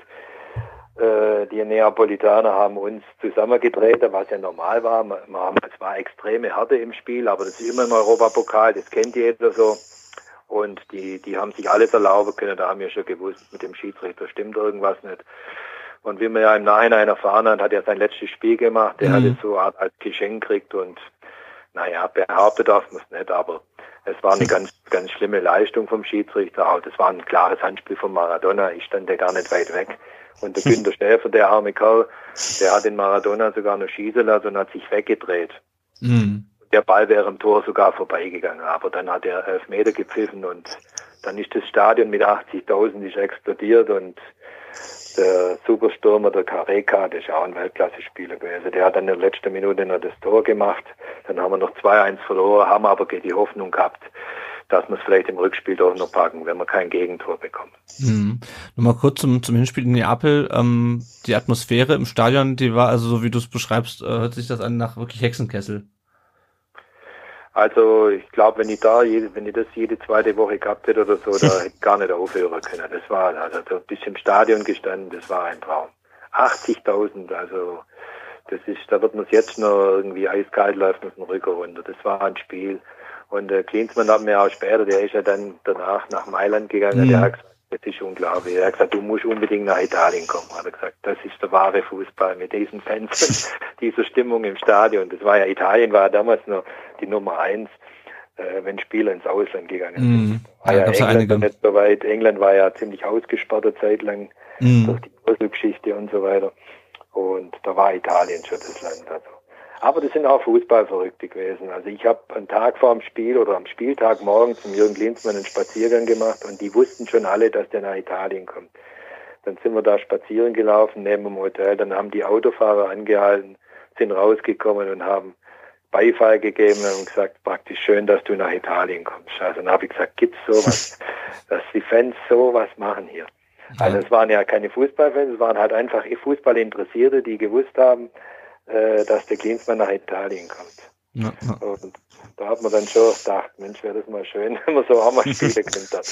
Ja, ich habe vorhin auch noch, noch mal nachgelesen, Maurizio Gardino war ja auch äh, großer äh, Napoli-Fan und hatte da auch Familie Ja. und für den war das natürlich auch die äh, schön, dann das Finale dazu bestreiten.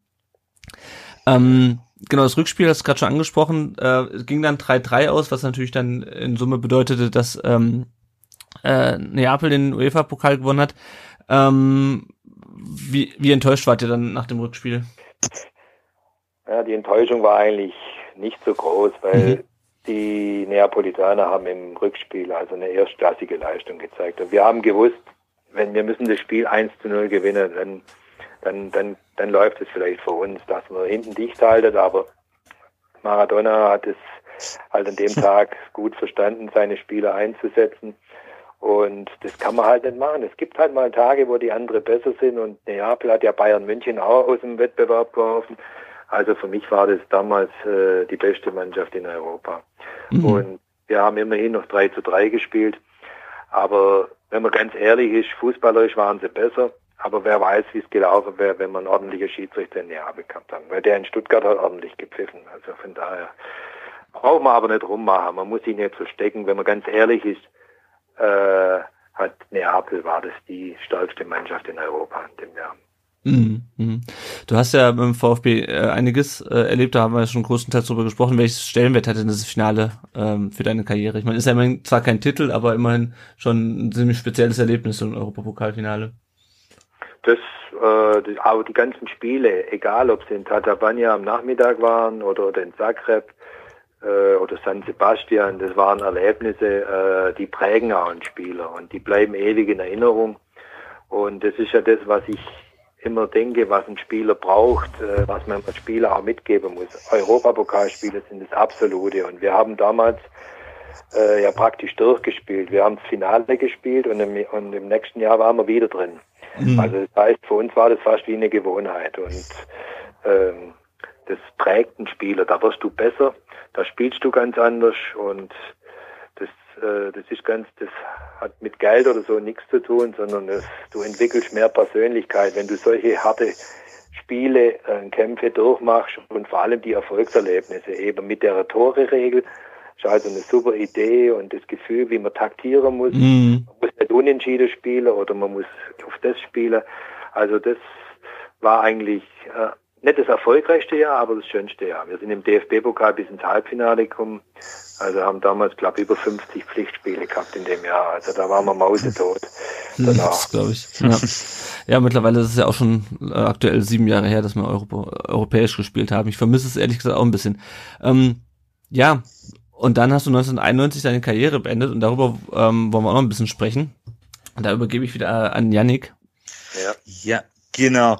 Ähm, was hast du, du hast es eingangs der Folge ja kurz erwähnt, was du heute machst. Ähm, was hast du direkt nach deinem Karriereende gemacht? Was waren deine Pläne, deine Ziele für die Zukunft?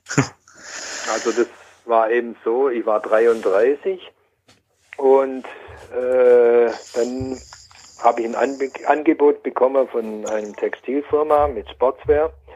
Ähm, die haben mir angeboten, ins Geschäft mit einzusteigen, Verantwortung zu übernehmen im Verkauf. Und es hat sich sehr gut angehört und äh, ich habe mir das mal angeschaut. Und dann habe ich gedacht, das ist ganz gut, da hast du zu Sportvereinen noch eine Verbindung, musst vom Sport nicht AD sagen. Und dann habe ich äh, gesagt, dass ich noch ein Jahr spiele und vielleicht im nächsten Jahr dann komme. Und dann habe ich beim VfB noch das Jahr gespielt, bis ich 34 war. Habe aber dann gewusst, äh, dass ich einfach, äh, wie soll ich sagen, das Spiel anders entwickelt. Du läufst in bestimmte Richtungen nimmer, weil dein Körper das einfach nicht mehr hergibt. Und dann habe ich mir gedacht, wenn ich die Saison einigermaßen zu Ende bringe, hat ja nicht danach ausgesehen, äh, bis der Christoph Dahm kam. Und als dann der Christoph Dahm hier war und wir eine super Serie hingelegt haben, wir haben Dortmund, glaube ich, 7-0 geschlagen, dann mhm. auf einmal, Dortmund war ziemlich vorne damals schon. Das war also eine richtige Euphorie, da, die da entstanden ist. Wir wurden am Schluss Sechster, haben uns für den UEFA Cup qualifiziert. Und das war für mich dann ein Signal, dass ich jetzt den Schlussstrich ziehen muss, bevor ich dann vielleicht ein Jahr später oder so auf der Bank sitze oder so. Das weiß man ja nie, aber man wird halt nicht jünger. Mhm. Genau dazu haben wir auch eine Frage gekriegt auf ähm, Twitter vom ad242. Ähm, hast du es bereut, nicht noch vielleicht ein Jahr länger zu kicken? Also 1992 kam ja dann die Meisterschaft, über die wir vorhin auch gesprochen haben. Oder? Nee, das, das äh, A, hat man mit dem nicht rechnen können und B, äh, ich habe ja nicht äh, aus Enttäuschung oder so äh, die Karriere beendet. Ich habe einfach das Gefühl gehabt, es reicht nicht mehr. Ja, und dass ich dann nur noch als Einwechselspieler oder so fungiere, äh, das war, da war ich eben zu eitel. Also ich wollte halt bei den Leuten in Erinnerung bleiben und mhm. ich habe gemerkt, wo ich gegangen bin. Ich habe ja kein Abschiedsspiel und nichts gemacht, mhm. äh, weil es da Turbulenz im Verein gab und das, dann wollte ich eben einen leisen Abschied machen und bin dann im letzten Spiel gegen Hamburg, das war mein vorletztes Bundesligaspiel, mein letztes im Neckarstadion und das war dann eine Ehrenrunde, wo ich gelaufen bin und da sind mir mhm. so viel Sympathie entgegengekommen. Dann habe ich mir nachher gesagt, du hast alles richtig gemacht. Das ist doch schön, wenn man das dann so als Fazit dann auch sagen kann. Ähm, dann noch ein Thema, warum hat es dich jetzt anders als ehemalige Mitspieler von dir ähm, nie in die Vereinspolitik gezogen? Trainer, Manager? Also Trainer ist so, ich habe ja auch äh, Trainer erlebt und habe auch gespürt, äh, dass es beim Trainer drauf ankommt, es gibt erfolgreiche und nicht erfolgreiche Trainer. Und es gibt keine gute oder schlechte Trainer.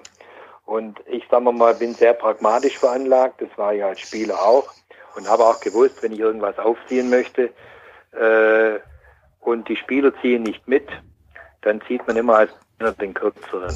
Und deswegen habe ich auch keinen Trainerschein gemacht, um nicht in Versuchung zu geraten, habe aber auch Interviews gegeben, äh, habe ich gesagt, wenn Sie mich mal irgendwo als Trainer sehen, dann müsste es mir schlecht gehen. also von daher habe ich mich dann selber disqualifiziert, weil wenn ich, den, wenn ich wieder ins Trainingsgeschäft eingestiegen wäre, dann wäre ich mit der Frage hundertmal konfrontiert worden. Also ich habe gewusst, ich mache keinen Trainer. Vorgesagt. Was das Management anbelangt, ist es so gewesen, äh, damals war äh, die Managerstelle besetzt und ich habe auch, wie gesagt, keine Ansprüche gestellt und habe aber zum MV damals gesagt, äh, als ich gegangen bin, wenn er mal irgendwann Hilfe braucht, ruft mich an. Äh, ich bin für euch da, je nachdem, in welcher Funktion auch immer.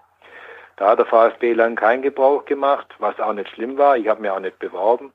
Und wenn keine, kein Bedarf da ist, auch mit anderen ehemaligen Spielern, dann braucht er das auch nicht tun. Also und deswegen äh, ist es aber so, das kann man auch klar sagen, äh, Leute, die so arbeiten und zu denken wie ich, die ihre klare Meinung äußern, die sind in gewissen Positionen, vor allem im oberen Segment, in der Vereinsführung nicht erwünscht. Mhm. Auf jeden Fall bist du sehr, sehr konsequent in dem, was du tust. Also dafür gebührt dir auf jeden Fall schon großer Respekt. Das ist nicht mehr selbstverständlich heutzutage. Und du hast jetzt wieder schon eine Frage ähm, beantwortet, nämlich die vom Dunga. 1893, der es auch auf Twitter äh, gefragt hat, äh, warum du nie dann eine gestaltende Rolle in der Vereinsführung einnehmen konntest, wolltest. Und er geht da dann auch noch kurz ein auf das kurze Intermezzo als Berater 2016. Warum war das denn gleich wieder vorbei, fragt er. Ja, das ist relativ gut zu erklären. Es war also so, ich bin damals äh, vom Aufsichtsrat aus heiter, wie aus heiterem Himmel angerufen worden, weil der VfB in Abstiegsgefahr war. Und dann habe ich natürlich gesagt, was, was ich vorhin ja auch schon mitgeteilt habe, okay, ich helfe euch, Und dann war geplant, dass ich bei allen Vorstandssitzungen dabei bin, äh, die stattfinden und äh, dass ich da eben dann einfach dazugehöre. Ja, und das wurde dann kurzfristig, als ich zugesagt hatte, wurde das dann kurzfristig etwas verändert. Das hieße dann, ich soll im, äh, im Stab vom, äh, vom Manager Dutt mitarbeiten. Und das wollte ich nicht, mhm. weil ich gesagt habe, ich äh, bin da, um zu helfen, dass man nicht absteigt. Und dann wurde ich halt einfach gedrängt, dass ich nicht so stur sein soll.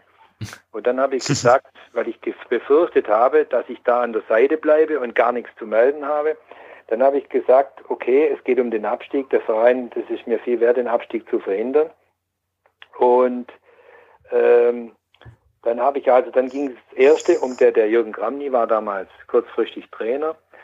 Und ich habe Statements dazu abgegeben, äh, dass man den Jürgen Gramny behalten soll. Und weil der, weil man da immer ein neuer Trainer holt, ist immer sehr, sehr schwierig. Und ich habe damals dafür plädiert. Und dann auf einmal wurde alles anders. Und dann ist, äh, dann durfte, weil der Robin Dutt wollte einen anderen Trainer holen. Und irgendwie, ich war nicht dabei, das war ja sowas. Eigentlich hätte ich dabei sein müssen, aber mhm. ich war da nicht dabei. Und dann ist der doch nicht Trainer geworden, der Neue, sondern der Jürgen Kramny blieb Trainer und war auch am Anfang sehr erfolgreich.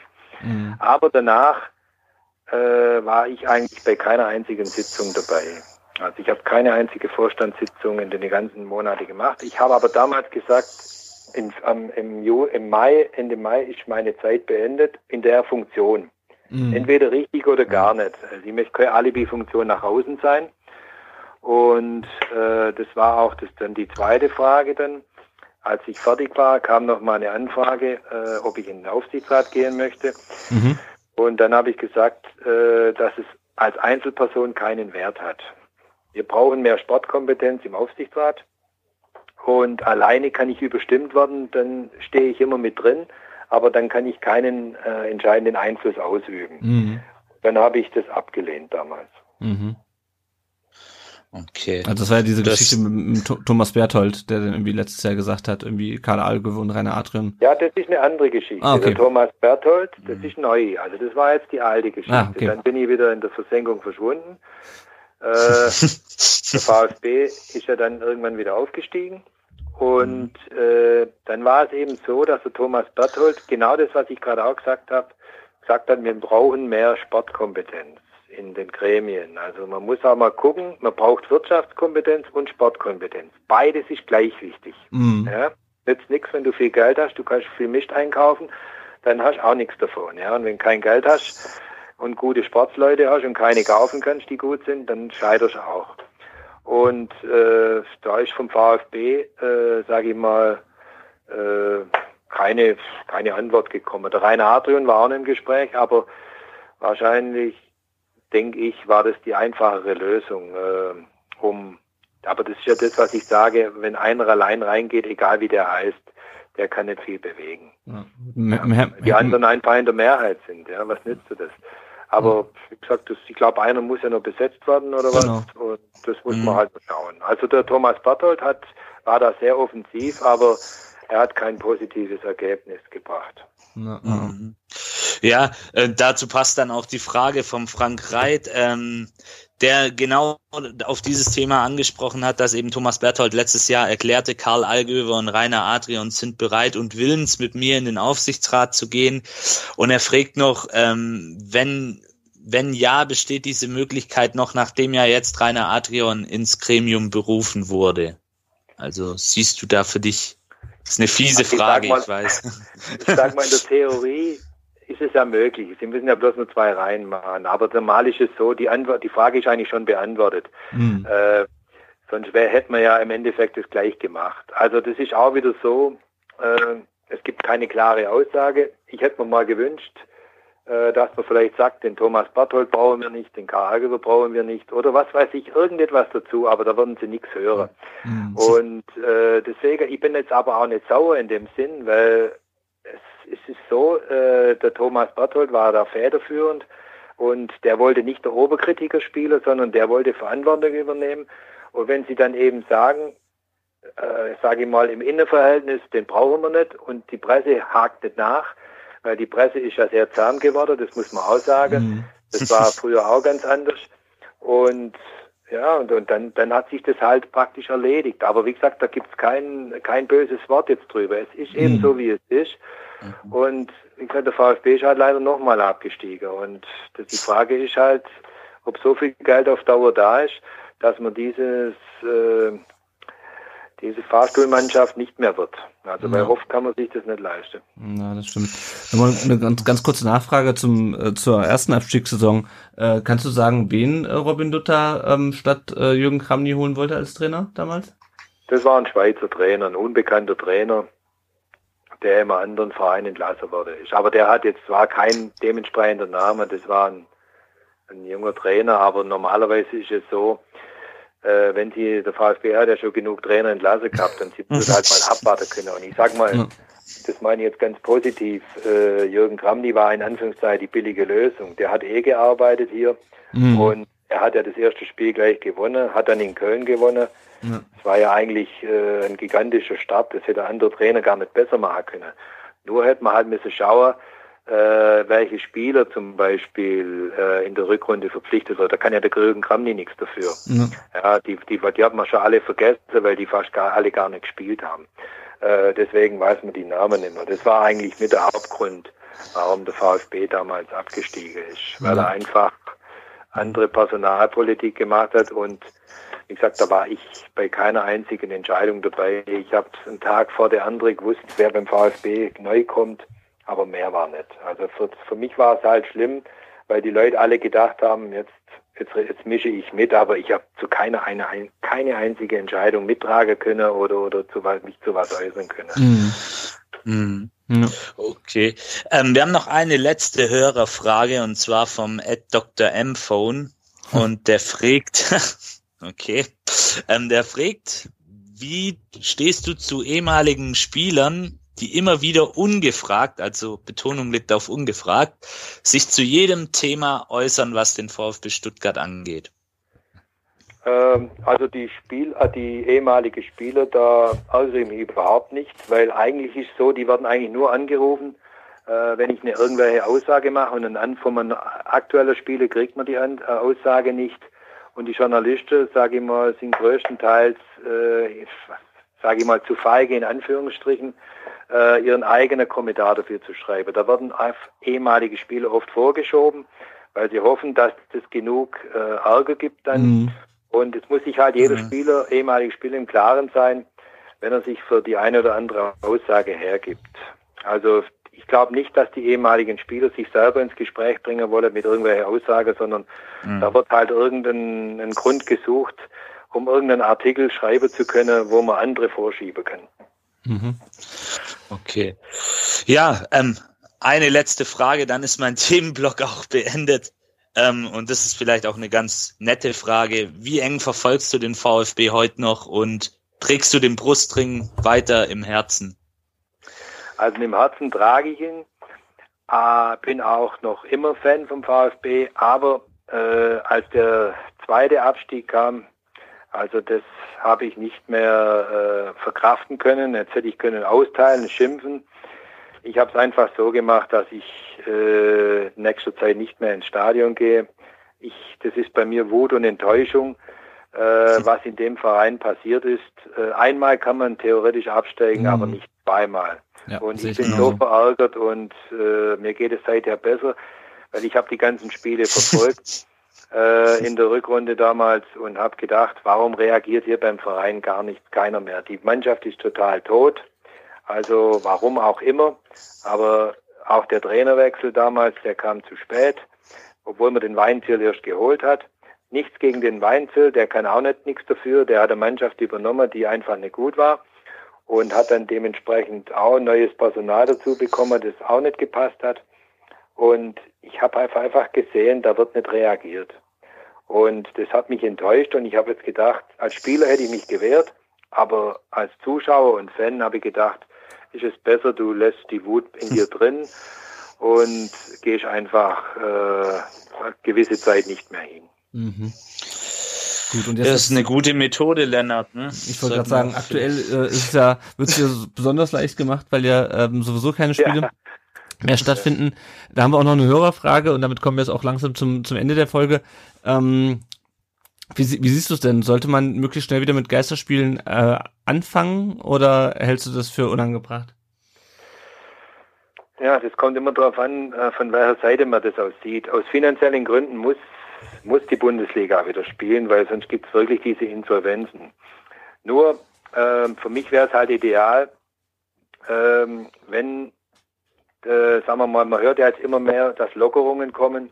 Und wenn man jetzt vielleicht noch drei Wochen warten würde, äh, dann könnte man eventuell die Spiele machen. Für die Spieler ist eine Katastrophe. Ich habe mit einem gesprochen, der äh, was war das, Gladbach gegen Köln, glaube ich, das Geisterspiel. Mhm. Und die haben also gesagt, das ist erbärmlich. Also das ist eigentlich keine Bundesliga. Da kannst du Geld verdienen, wie du willst. Das ist kein Bundesligaspiel. Mhm. Ja. Also ich glaube, für die Spieler ist es ganz schrecklich. Und vor allem auch, so wie die Vorschläge jetzt kommen, die eine haben ja was von Masken geschrieben. Also mhm. Also da das wird ja an die Lächerlichkeit gezogen. Also entweder spielt man normal Fußball oder nicht. Mit den Zuschauern, das kann ich jetzt nachvollziehen, dass man vielleicht warten muss man könnte ja etwas öffnen, aber wer darf dann ins Stadion? Das gibt ja Mord und Totschlag dann, wenn da jeder Spiel, in das Spiel rein möchte. Ja. Also aus finanziellen Gründen müssen sie spielen. Aber wie gesagt, für mich gehören die Zuschauer dazu. Aber wenn man dann konsequent ist, dann wird man wahrscheinlich vor dem Herbst nicht spielen können. Jetzt ist ja. die Frage, was ist besser? Und das muss ich den anderen überlassen. Es müssen halt politische Entscheidungen her, aber ich hoffe, dass die Lockerungen bald kommen, weil ich denke ein bisschen positiver. Also ich denke, dass der Virus nicht so gefährlich ist, äh, wie er dargestellt wird. Mhm. Okay. Ähm, ja, schauen wir mal, ähm, wie es wie es wie es weitergeht. Ähm, nochmal noch eine letzte Frage, die hatte ich eben noch übersehen. Äh, deine Einschätzung zum heutigen Fußball, äh, hat der Ed Felix 1893 gefragt. Ähm, Spieler, die heute kicken wie du damals, äh, verdienen heute Millionen. Ähm, bist du ein bisschen traurig, dass du äh, heute äh, nicht spielst, sondern damals, was es, was es Geld verdienen angeht? Hm. Ja, also die Frage kriege ich seit 20 Jahren gestellt. das wird jedes Mal krasser, weil jetzt der Unterschied jedes Mal größer wird. Ich sag so, ähm, äh, wir haben ja praktisch auch gut verdient damals für die Verhältnisse, ja. Und wer einigermaßen mit seinem Geld umgegangen ist, der kann, muss auch kein schlechtes Leben führen es ist so, wir haben halt, sag ich mal, wegen dem Verein und wegen Geld gespielt dort. Mhm. Ja, uns hat der VfB was bedeutet. Das war, also du warst jemand, wenn du beim VfB warst, ja. Und diese Werte, dieser Wert ist verloren gegangen. Die Spieler haben halt kaum einen Bezug zum Verein, weil der Berater guckt schon, wenn es nicht richtig läuft oder der Trainer stellt nicht auf, wo er dann hingeht. Also deswegen, äh, was der Verdienst anbelangt, das Geld hätten wir auch genommen, also das würde ich klar sagen. Aber deswegen wirst du kein besserer Fußballspieler. Und es geht halt, was ich gerade gesagt habe, ein bisschen die Identität, die Identifikation zum Verein verloren. Das finde ich sehr schade. Mhm. Weil die Tradition, gerade wenn man der VfB sieht, warum sind Traditionsvereine noch da? Ja? Andere Vereine, die kriegen die Tradition gar nicht hin. Und das hat der VfB halt seine Zuschauer, Fans und seine Spieler von damals eben zu verdanken, dass es alles so geworden ist. Und das ist ein unschätzbarer Wert, den kann man in Geld nicht ausdrücken. Und das sieht man ja auch, wenn man heute noch 30 Jahre später immer noch erkannt wird und sich viele Leute immer sagen, war das schön mit euch noch und so weiter. Ja, das, man muss nicht immer alles in Geld ausgezahlt bekommen, mhm. sondern auch in andere Anerkennung. Und äh, deswegen traue ich dem überhaupt nicht nach. Ich mhm. bin auch froh, dass ich in der Zeit spielen konnte. Ja, ja. Ähm, ja daran anschließend die Frage, ähm, bist du zufrieden mit deiner Karriere? Ich bin durchaus zufrieden, ja. Wie gesagt, das Einzigste, das kann man ja auch nachlesen. Ich hätte mal gerne ein Jahr oder zwei in Italien auch noch gespielt. Gerade eben haben wir ja vorhin schon gesprochen mit, mit Jürgen Klinsmann, was der mir so alles erzählt hat. Ich habe manchmal in Mailand besucht, bin nach dem Spiel noch äh, mit ihm fortgegangen in ein Restaurant und so weiter. Und was man da ihm widerfahren ist, also Italiener haben schon einen besonderen Zug zum Fußball. Also das hätten wir schon gern auch mal gehabt. Also, aber wie gesagt, ich bin nicht traurig. Äh, beim VfB ist mir immer gut gegangen. Also ich habe, waren zehneinhalb von den elf Jahren, war ich zehneinhalb Jahre Stammspieler. Und was will man da mehr eigentlich? Mhm. Was ist denn deine schönste Erinnerung ähm, an deine Karriere beim VfB? Kannst du da eine raus, äh, äh, raussuchen sozusagen oder? Die schönste, ja, das ist jetzt schwierig. Da waren viele Sachen dabei. Mhm. Also das Schönste war sicher das Spiel in Neapel. Also mit diesem ganzen Flair da, was da da war, die 80.000 Zuschauer äh, gegen Maradona, gegen meiner meiner weltbesten Fußball im Spiel zu haben, das waren schon eindrucksvolle Momente. Mhm.